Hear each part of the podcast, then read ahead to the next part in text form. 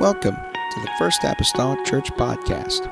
Our church mission is to love as God loves, showing compassion to every soul, thus winning those souls and equipping them to be sent out to plant and to harvest. Thank you for joining us today, and we hope that you are blessed by today's podcast.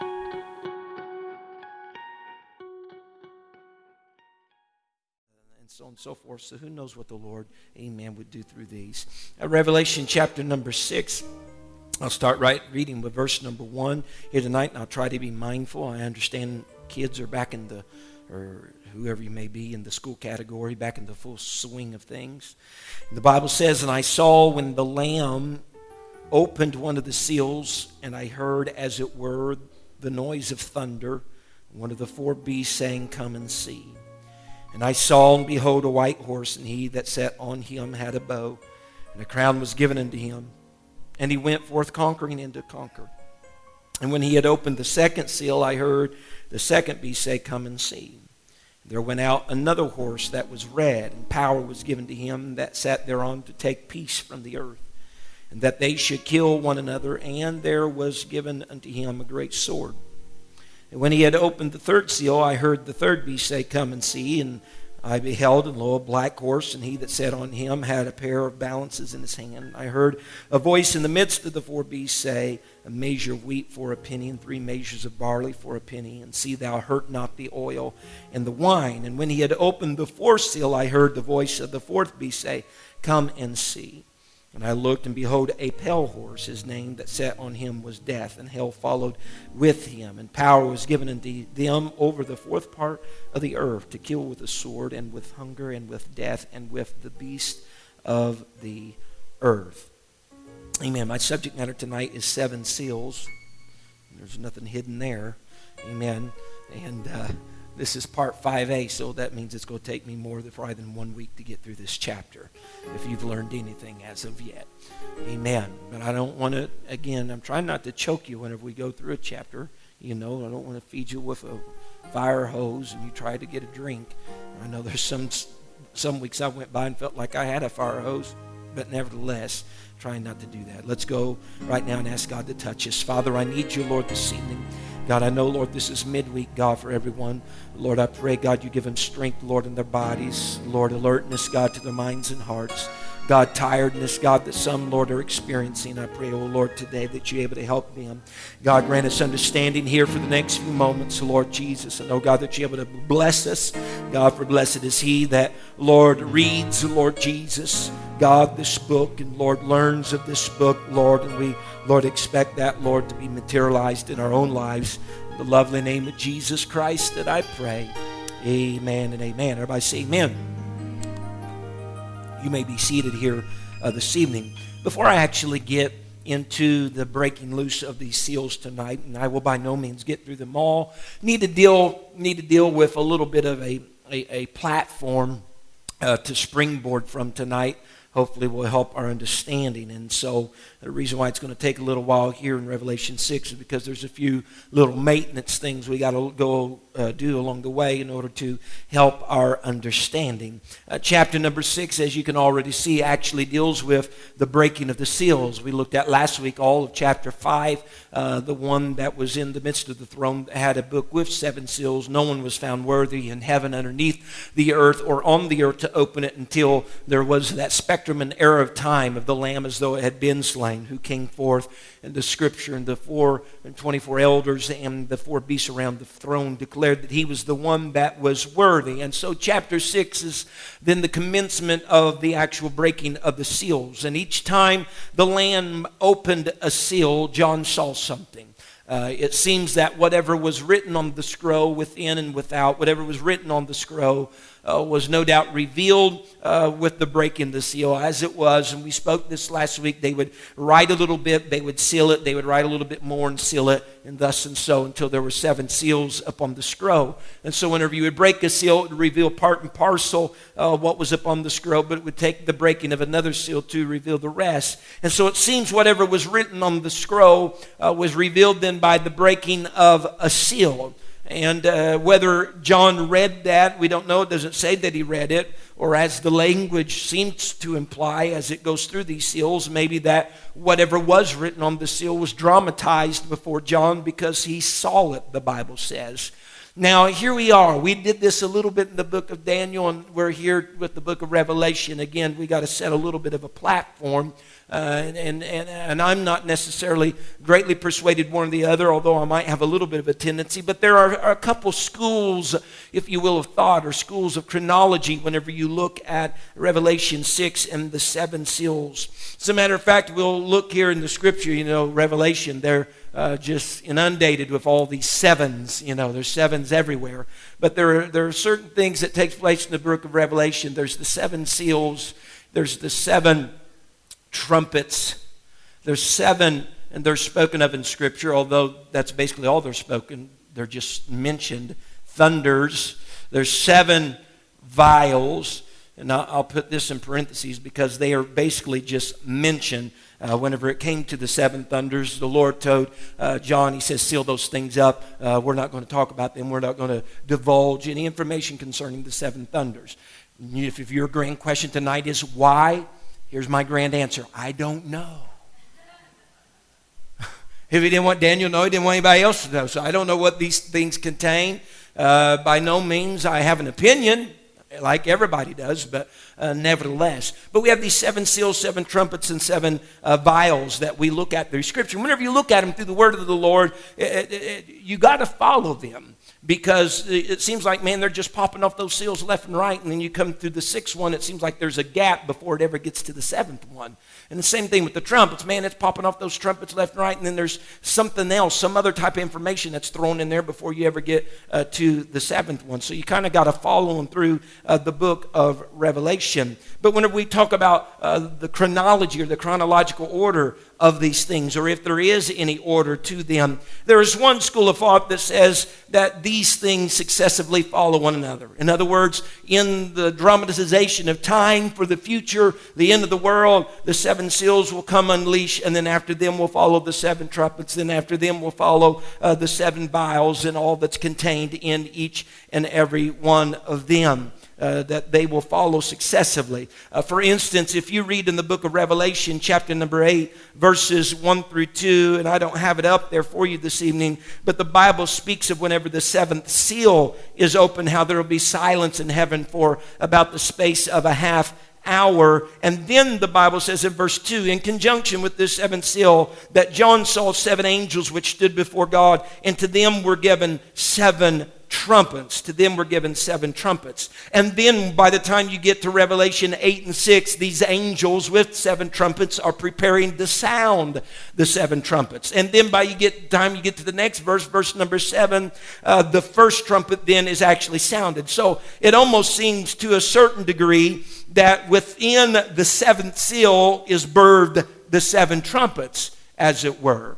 And then, if you look later in chapters of Revelation, chapters 9 and chapter 10, it seems that contained within the sixth trumpet uh, was the seven thunders that we don't know nothing about, but they're sealed up. But it seems as though within that seventh trumpet, again, kind of sealed up in that, a part of the seventh trumpet are these seven thunders that come about. So it, it, seems to a certain degree, one school of thought says them, these things chronologically are just in succession. After the seven seals will come the events and the happenings of the seven trumpets, and then uh, the seven vials, thunders we don't know anything about, so we can't comment necessarily upon those. But then there is another school uh, of thought uh, that takes place, uh, chronology, if you will that all of these things are telling the same story. They're telling the exact same story, maybe with different perspectives, maybe some with a little bit more detail than others. That they're telling all the same story and they all have the same ending, which is the Battle of Armageddon. Uh, the Battle of Armageddon and the second coming of Jesus Christ. And I'll just put battle here who wants to spell out Armageddon? Battle and the second coming of Jesus Christ. So it's like these things and seals, you see, man, there's a lot talked about them. And then the trumpets and then vials. but they all have different stories, that there's different details that are told, and that they all end then at the Battle of Armageddon. It's kind of similar to how uh, you would uh, view the, the, the Gospels in the New Testament of Matthew, Mark, Luke, and John, because within those Gospels you find a lot of the same stories that are told in them, a lot of the same accounts, but they're, they're stories told from different perspectives, different individuals, uh, but they're the same story. Some of them have details that the others don't have. All right? And so there's another school of thought then that says that these are not in succession, but they in fact tell the same story and they come to the same ending. And we'll talk about the, the idea of that same ending here just a little bit later. It's kind of like also, we talked about the Gospels, it's also a little bit like you read Genesis chapter number one the days of creation, from the first all the way to the seventh, whenever he rested. And on the sixth day, he created man. You read that in Genesis 1, and then you come to Genesis 2, and what are you reading about? You're reading about the creation of man. Well, that was kind of capsulized in Genesis chapter number 1, going through all the creation days, because on the sixth day he created man. But in chapter 2, he goes into a little bit more detail gives a little bit more detail concerning the creation of man. So you could see that maybe a little bit more as, as here's the seals, but trumpets and bowls might be filling in a little bit more of the details that the seals did not fill into. One thing, though, must be understood uh, concerning the book of Revelation, whether you're talking about these going in succession or whether you're talking about they are the same story that's just told, uh, some with details that the other doesn't have, and that is this that dispersed, as I said, among these seals and trumpets and vials, dispersed among them are what we might call some, you call interruptions, interludes. Uh, some people call them parenthetical chapters that happen in here because you have the sixth seal you're reading all along here in Revelation 6 and you're reading about the sixth seal and boom chapter number 7 comes and it's talking about the 144,000 that were sealed and the multitude that was washed with the blood of the Lamb. And then chapter 8 opens up and it's talking about the seventh seal. And so you have chapter 7 kind of knit and tucked in there. And I got some of these, I got 15 of these, 16 if I hold on to one, if anybody wants a copy. If you want a copy, take a copy. If you don't want a copy and just like to look off your neighbor, do so. Because some people really, I know, could care less. But just. Uh, if you want a copy, take a copy. You don't want a copy, don't take one. All right? Because what, what, what will help us just a little bit as we're following the seven seals, seven trumpets, seven vials, and I got this in there and I'm going to start talking about it before you have it, okay? But whenever you look at chapter number seven, again, that comes between the sixth and the seventh seal, it's this, there's, there is the information of the sealing of the 144,000, uh, 144,000 and the blood washed multitude that's happening right there. Whenever we have these chapters or these portions of Scripture, that come in between the seals or the trumpets or the vials. Uh, if you want to call them parenthetical, whatever you want to call them, a lot of times they are giving further detail about something that is spoken or they're trying to explain something that is, that is particular. I call them divine interludes. God is just trying to elaborate on something to give us a little bit more understanding. And so we have that. In chapter number 10 of Revelation, and th- these interludes, this is not all of them that I have before you, okay? There's more than that, but I'm just trying to cover the ones that go through the vial, all the way t- from seals to the vials. In chapter number 10, between the sixth and seventh trumpet, we have another portion of scripture that begins to talk about the sealing up of the seven thunders, which that really lands right there. But then in the latter portion of that chapter, it speaks about a little book. It speaks about the two witnesses that came back uh, from uh, came back uh, from the Lord, and that the ones that then were eventually killed and they laid in the street for three days. All of that is with, within that as well, and there's some information that is given to us between the sixth and seventh trumpet. In chapters 12 and 13, uh, and this is not an interlude, this is just more information that doesn't necessarily, uh, uh, is not a part of the trumpets or the vials. When I say not a part, it's not a part of the direct information uh, of the vials and the trumpets. Chapters 12 through 13, and I just call this this because someone called it that. I don't know if I it just called them the seven personages because in chapters 12 and 13, you'll read about the sun clothed woman, the dragon, the man child, the archangel, the Jewish remnant, the beast that's out of the sea, and the beast that comes out out of the earth. And then in chapter 14, between them, the seven personages, and the seven vials, finally to vials. There's chapter 14, and it contains, it speaks about the lamb that's on Mount Zion, and the three angel messengers, and the harvest, and the vintage uh, that takes place. So you have all these things that can be between. And again, this, this may or may not be a divine interlude of chapter 16, 13 through 16, but it almost seems as though it is. Uh, between the sixth and seventh vial, the Bible says that there's three frogs that come up and they become they were three three spirits as it were unclean spirits and it seems to be also interlude so we have uh, so you, you can see you can't just start with the seals and start going one, two, three, four, five, six, seven in the scripture and to go from there to trumpets one, two, three, four. Now that's how we would like it to be, but that's not how it is. And so it's this type of stuff that causes a lot of confusion for the book of Revelation when studying it, understanding these little divine interruptions that take place, where there's a little bit further information that explained and given. And the bottom chart we'll get to here just a little bit later. And so whenever we look at that, uh, you, you can look and start to see in these seals, trumpets, and vials that there are some similarities. I'm going to talk about this end result right here. Uh, talk about, and it is in that chart. Talk about the end result, if you will, the conclusions of the seals, the trumpets, and the vials. Is it possible for them to be one story with just varying details throughout? Well, at this stage, folks, because I'm studying this as you all are studying this, all right, at this stage, I'm uncertain whether it is chronological succession or whether they all happen at once. At this stage in my study, I still got a lot of chapters ahead of me, and you all do too. But whenever you look at the similarities of their conclusions, that chart is right there before you, and I did the work for you. Everybody say thank you. You're so welcome. I just appreciate you being appreciative. Um, looking at the end of the seals. I have it listed there, the sixth and seventh seal, and you can find this in Revelation chapter 6 and chapter 8 because there's that little gap there, you know, so the seventh seal continues on in verse number 8. Whenever I begin to list some of the things that happened during those time frames, which is at the conclusion, there was a great earthquake, the Bible says. The sun became black as sackcloth, the moon became as blood, stars fell to the earth, heaven departed as a scroll. Every mountain and island were moved out of their places. The great day of his wrath has come. There was silence in heaven, voices, thunderings, lightnings, and earthquake. That's toward the end of the seven seals. When I come to the end and I looked in the books or chapter 10 and 11, at the end, the seventh trumpet, I read some of the things that took place. And this is interesting to me, this very first one that I read, because he said whenever the angel would sound the seventh trumpet, that the mystery of God should be finished. The mystery of God should be finished. I could really, and I should have made that a different color. I should have made that the same color as number one in, in, in uh, the seventh bow, under the seventh bow column. He said it's finished.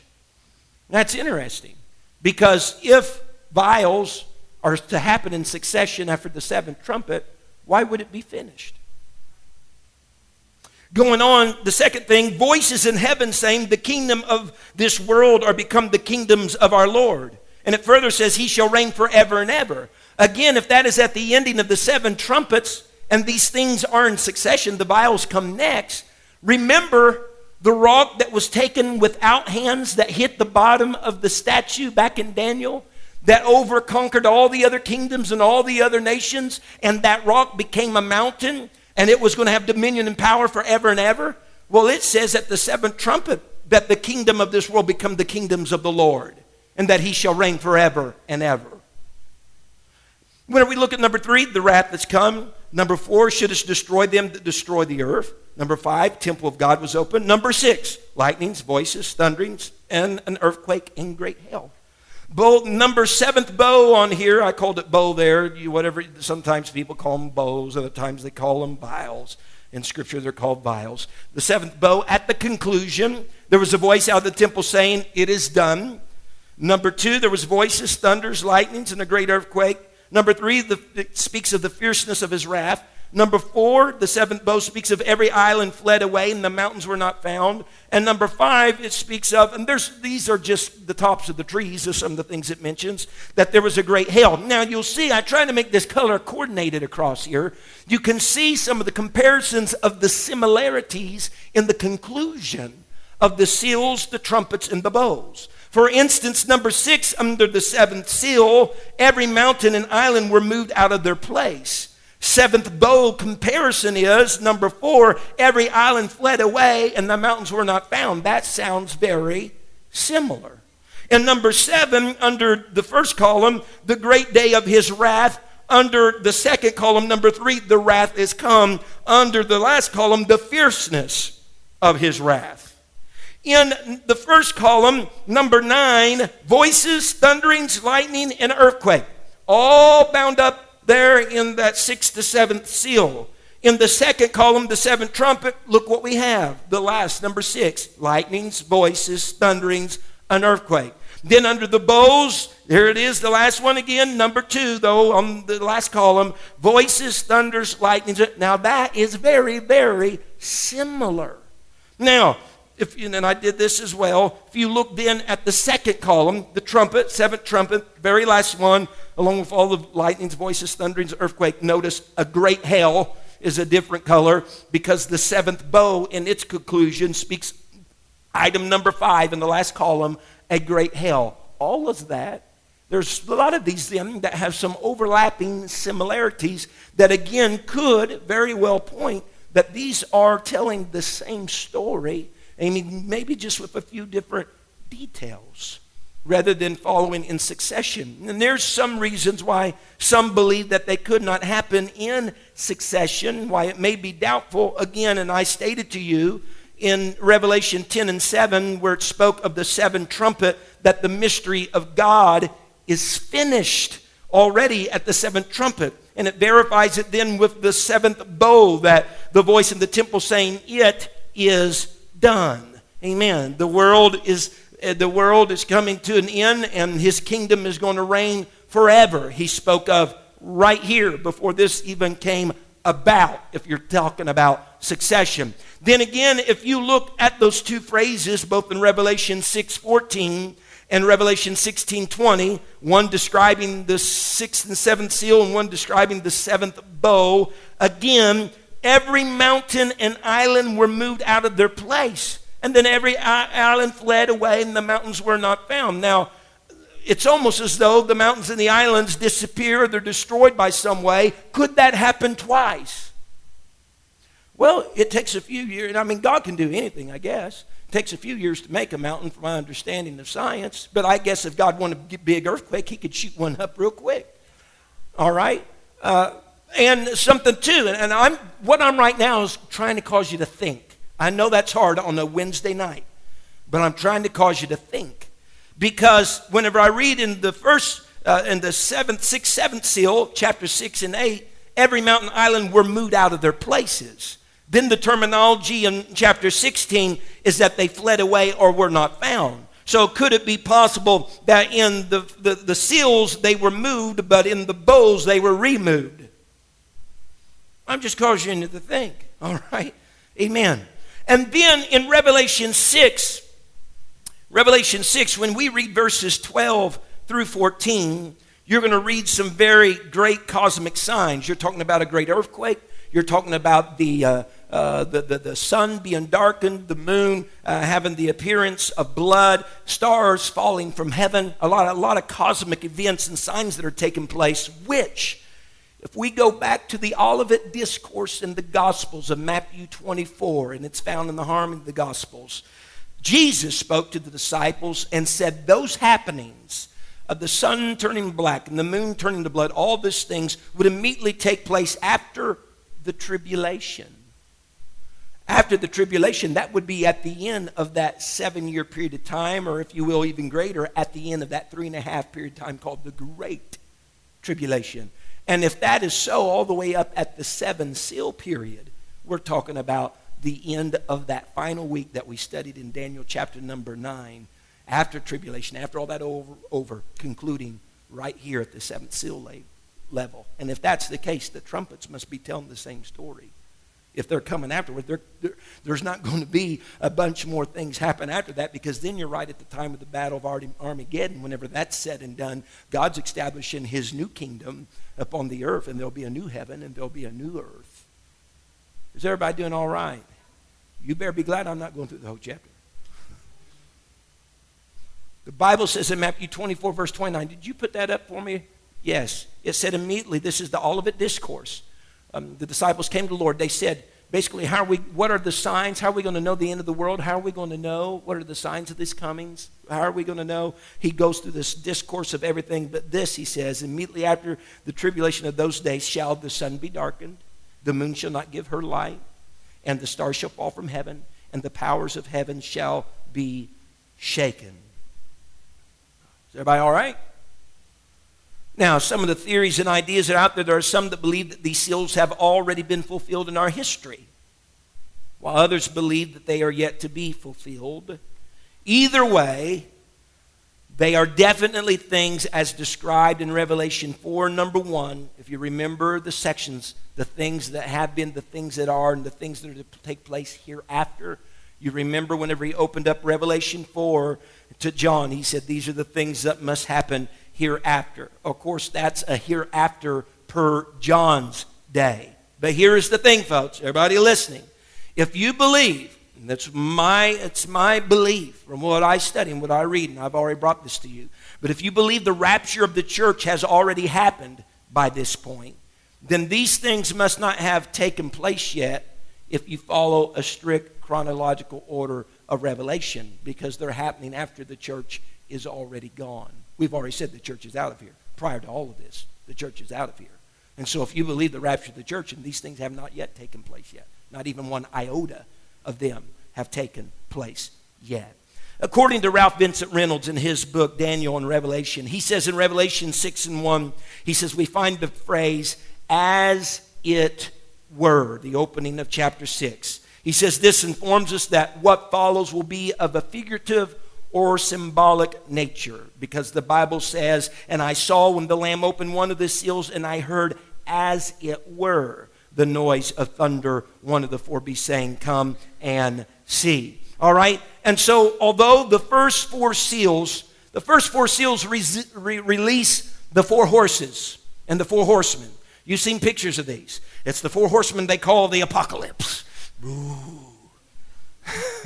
Doom and despair. And, and there's the red and the black and the white and the pale. You've seen them all coming out. They got great pictures of this stuff. Amen. But it's the four horses of the apocalypse. When are the first four seals are broken, these four horses and their riders, their horsemen, are released. Now, what we know, you can find a black horse in nature, you can find a white horse in nature. You can find a reddish tinted horse in nature.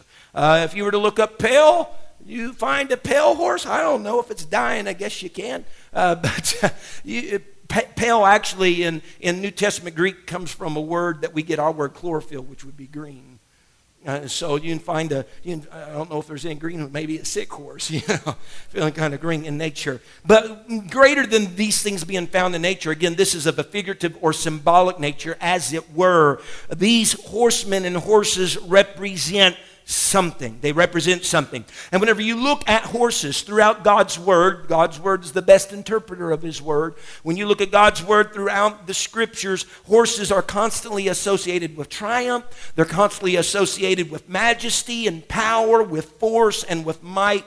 And so the Bible says that it was one of the beasts, one of those four beasts. Remember uh, the lion, the, the, the, the calf, and the man and, and the eagle, one of the four beasts that invited uh, the horsemen, or some think he invited John, nevertheless, to come.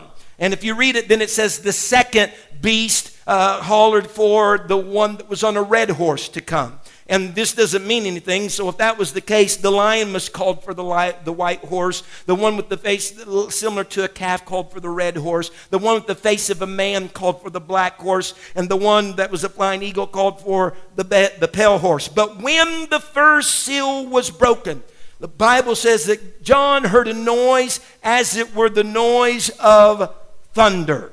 Now, we've heard already in the book of Revelation things that have sounded like thunder.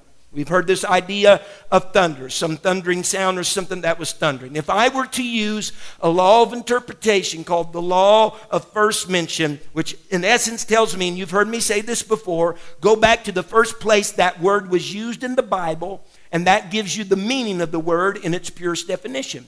Where it was first used. And so, whenever I go back to where the word thunder was first used in the Bible in Exodus 9 and verse 23, that word thunder was used whenever judgment was being brought upon the Egyptians in the form of a plague of hail and fire.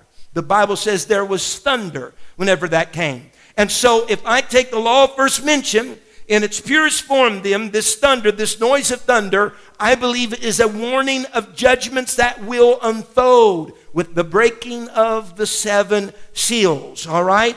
The first seal was broken. The Bible says, Behold, there was a white horse. Now let's denote the things that Scripture says concerning uh, this horseman and his rider. Number one, the rider has a bow.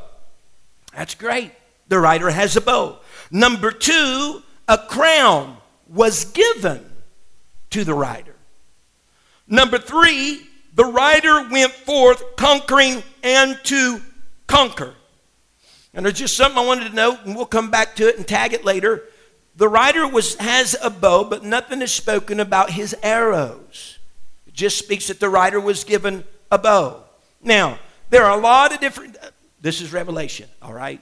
Still out here in front of us. There's a lot of different opinions about what the first, first horse may represent. Two prominent opinions. Some believe that it represents Christ because later in Revelation 19, he is seen riding a white horse. However, others believe that it represents the false Christ or the anti-Christ. Now, I want to pose that the rider that's coming here in Revelation 6 is different from the Christ that comes in Revelation chapter 19.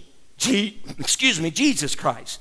In Revelations 19, verse 11, yes, the one that is faithful and true, the one that is named the Word of God, comes on a white horse. In Revelations 19, that rider on that white horse in Revelations 19 makes war and judges. So there is an element that he is conquering, all right? Just like the one here in Revelation 6 is going forth, conquering and to conquer.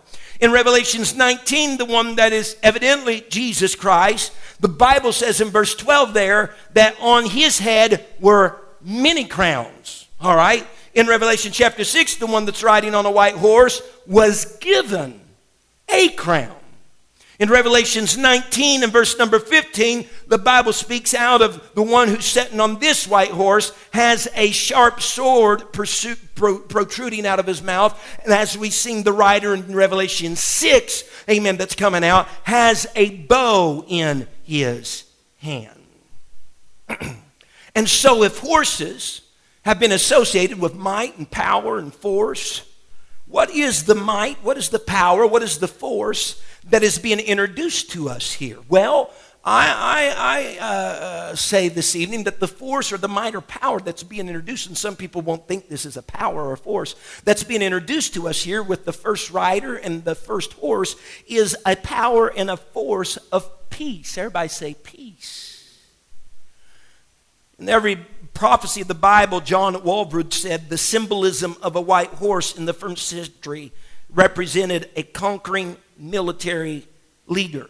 And whenever we think, I think this is the way I think, maybe you don't think like this, but whenever I think of a military leader that is conquering, I think he's conquering by some use of weaponry in order to do that. But, folks, it's not unheard of to conquer with peace. You can win some battles by making peace. Mm-hmm. You can conquer by making peace. The rider, again, in Revelation 6, has a bow, but there's no mention of his arrows. Could this indicate that he's coming in peace? Or that he's conquering, because the Bible says he's going forth, conquering and to conquer and conquering, but he just has a bow, nothing spoken of his arrows. Could it be that he conquers without war, without shedding blood? through the venue of peace. Everyone say peace. A crown, the Bible says. Everybody say was given. Was given to this rider. In other words, he did not secure it, it was given to him. All right? it was permissively given to him. They say frequently the phrase was given, and you'll see it in the book of Revelation. The phrase was given is used over and over again. It's found, but whenever it's found, it denotes this, according to the Greek definition. It denotes the granting of permission to an agent from another, namely God. A crown was given to him from somebody else, namely God. You're saying, whoop, stop, wait a minute, to tell somebody. You're telling me there's going to come a rider on a white horse, it's going to come in a power and a force of peace, and that could be very well emblem of the Antichrist. Why in the world would the Lord give him a crown? Because he's all a part of the master plan of the Lord. Amen. He, all things work together for good to them that love the Lord and are called according to his purpose. This is all a part of the master plan of the Lord. Amen. And this crown that was given to him was a victor's crown. That's the definition of it. If you look at it in the Greek, it was a victor's crown. Differs greatly from the many crowns that were given to Christ Jesus, or not given to Christ Jesus, but was on the head of Christ Jesus in Revelations 19. Those crowns come from a word diadema, which means a king's crown. And not a victor's crown, but a king's crown. And so we have a horse and we have a rider that may be representing a power and a force of peace, particularly in the last days. A peace, though, that is capable of conquering. A peace that is capable of conquering. And folks, we have studied enough that I hope your light bulbs are already going off. Because we know a key player for spearheading the time of peace that is supposed to come upon our world and it is, in fact, the Antichrist. He is going to be the key major player during the time of peace upon the world. So light bulbs should be going off. Whenever we see there's going to be someone coming forth after the rapture of the church, after all this taking place, that's going to come forth conquering with peace. Amen. That's very much so directly linked to the Antichrist. Now I'm going to I'm going to test you tonight. We're going back to what we've already learned in the book of Daniel. We go back to the book of Daniel, for instance, chapter 11, and the Bible spoke of one of Antiochus Epiphanes. You'll remember who was a prototype a prefiguring, if you will, of the Antichrist. And this is what the Bible said concerning him. And in his estate he shall stand up a vile person this is Antiochus, but it prefigures the Antichrist, to whom they shall not give the hour, the honor of the kingdom, but he shall come how? In peaceably and obtain the kingdom by flatteries. The Antichrist will come in peaceably and obtain the kingdom by flatteries. Also, speaking of Antiochus, as he's prefiguring the Antichrist that is to come, a double fulfillment that we've spoken of in the past of Daniel chapter number 8 are these phrases concerning the Antichrist. Daniel 8 and verse 24, in speaking of him, says, And his power shall be might but not of his own power. What are, what are you saying there? That parallels with that the crown that he has was one that was given to him. All right? Not his own power, one that was given to him. Verse 25 of Daniel 8, the Bible speaks of this Antichrist, and by peace he shall destroy many, a bow with no arrows, yet conquering. Is everybody understanding the parallelism here? For that matter, go back with me. I know this is bad. You're going to have to get out the old podcasts, I guess, rehearse. But if you remember, we spoke of, of the time of, uh, man, I got to go. We spoke of the time of, of Daniel's image. Remember the, the, the feet, the toes, part arm, part clay. There's uh, just normal toes of a man, which would come to the number 10. I don't know if we have too many around here. They have six on each foot. All right, 10. But represented 10 kings or 10 kingdoms. Remember, that would be in the time that there would be one that would arise as a uh, uh, as a king over all of them or take control over them. Remember, we spoke about possibilities of the European Union, remember, and the United Nations. Remember, both of them have 10 regions under their network. They have 10 regions in the world that are set up. They have the world divided in 10 regions. The United Nations even call them 10 kingdoms, and then there's one that comes during that time frame that will subdue, the Bible says. When we talked about the ten horns, it will subdue three of them. And I'm just talking tonight. If you'll remember, I told you that the European Union even boasts literally boasts I think I got it from their website. I have to go back and see, but boast of having delivered half a century of peace.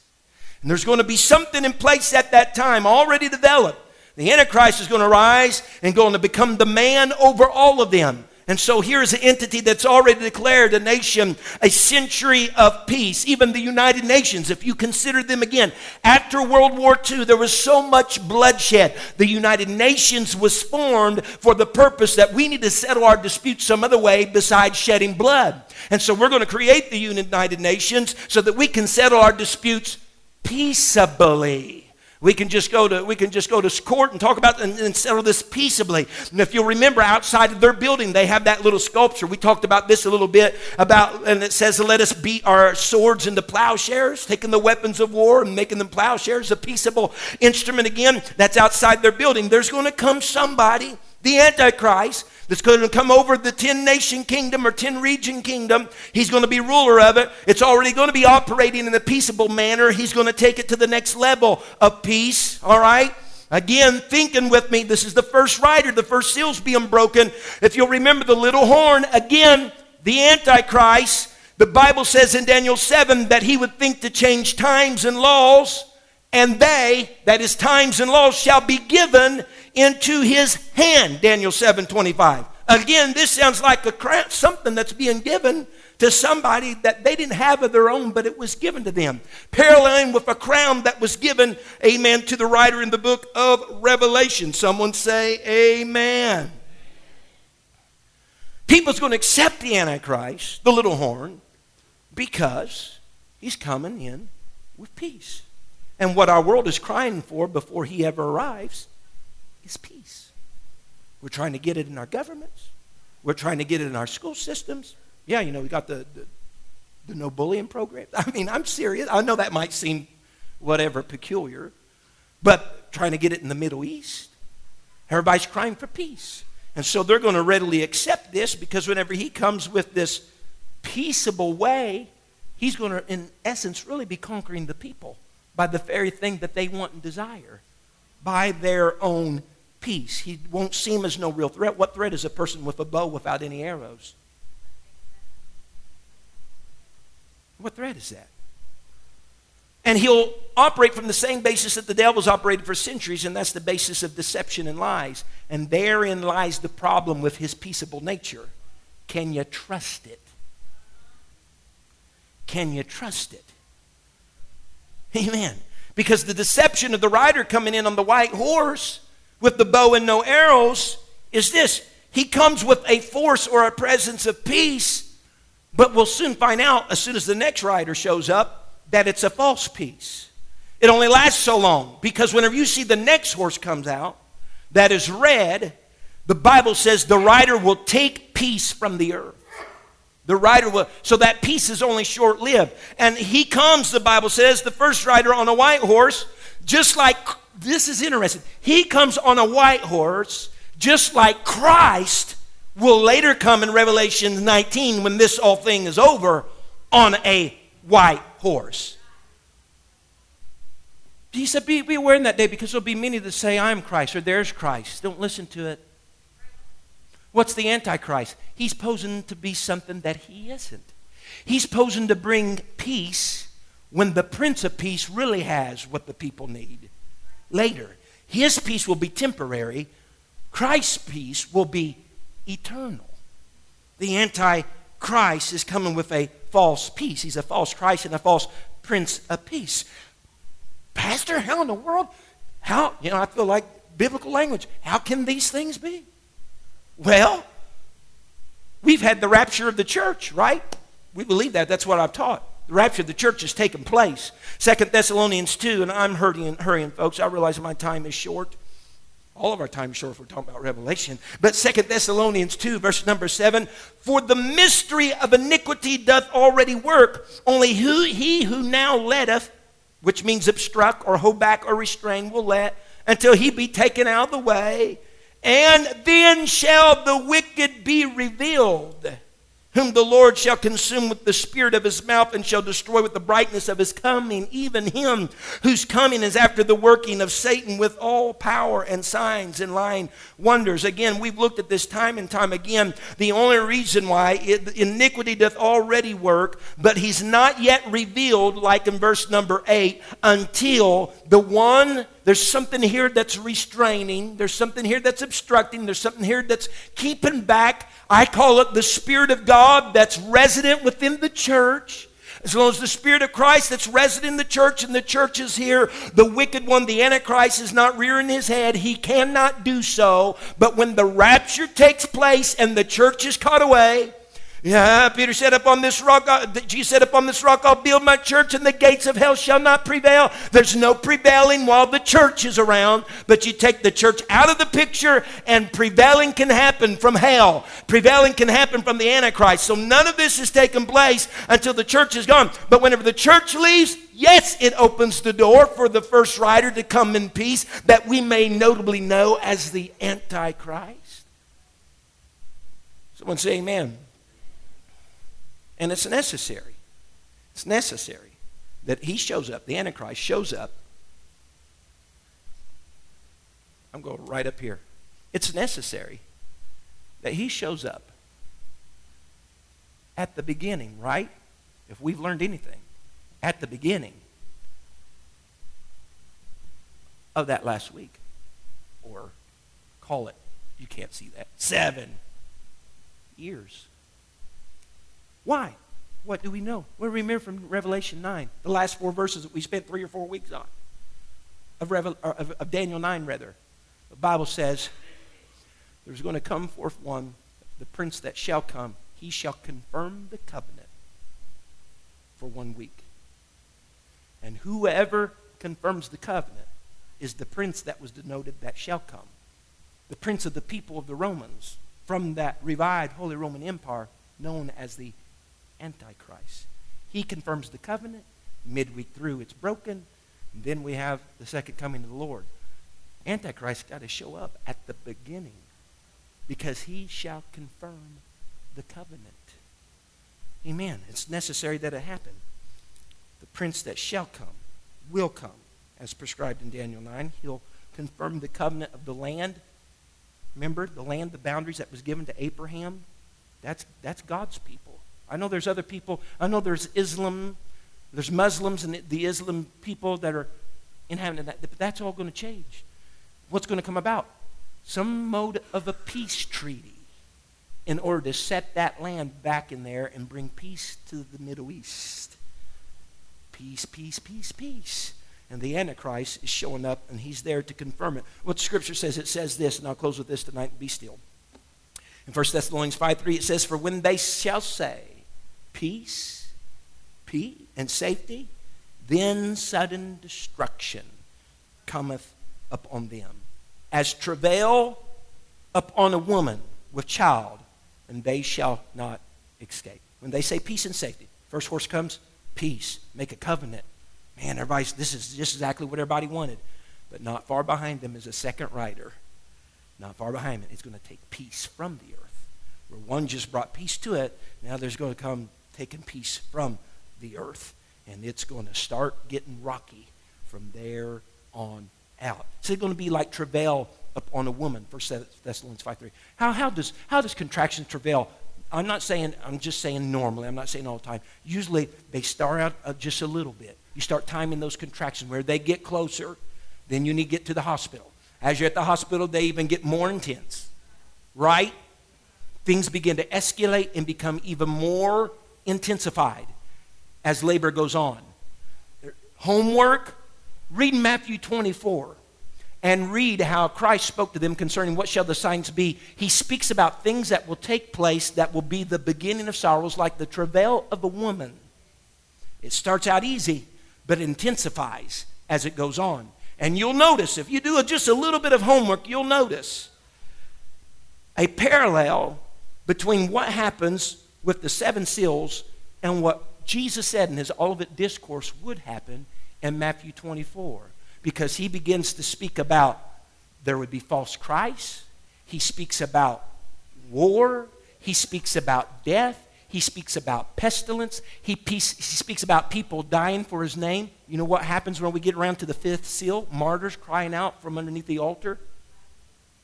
You start seeing a parallel. You, you see that there's going to become a persecution. If you read in chapter 24, it goes all the way down till after he said, after the abomination of desolation spoken of in Daniel, he says in Matthew 24, then he starts getting into how the sun uh, uh, becomes darkened, the moon, the stars. Toward the end, we see that same thing of the seals. Homework.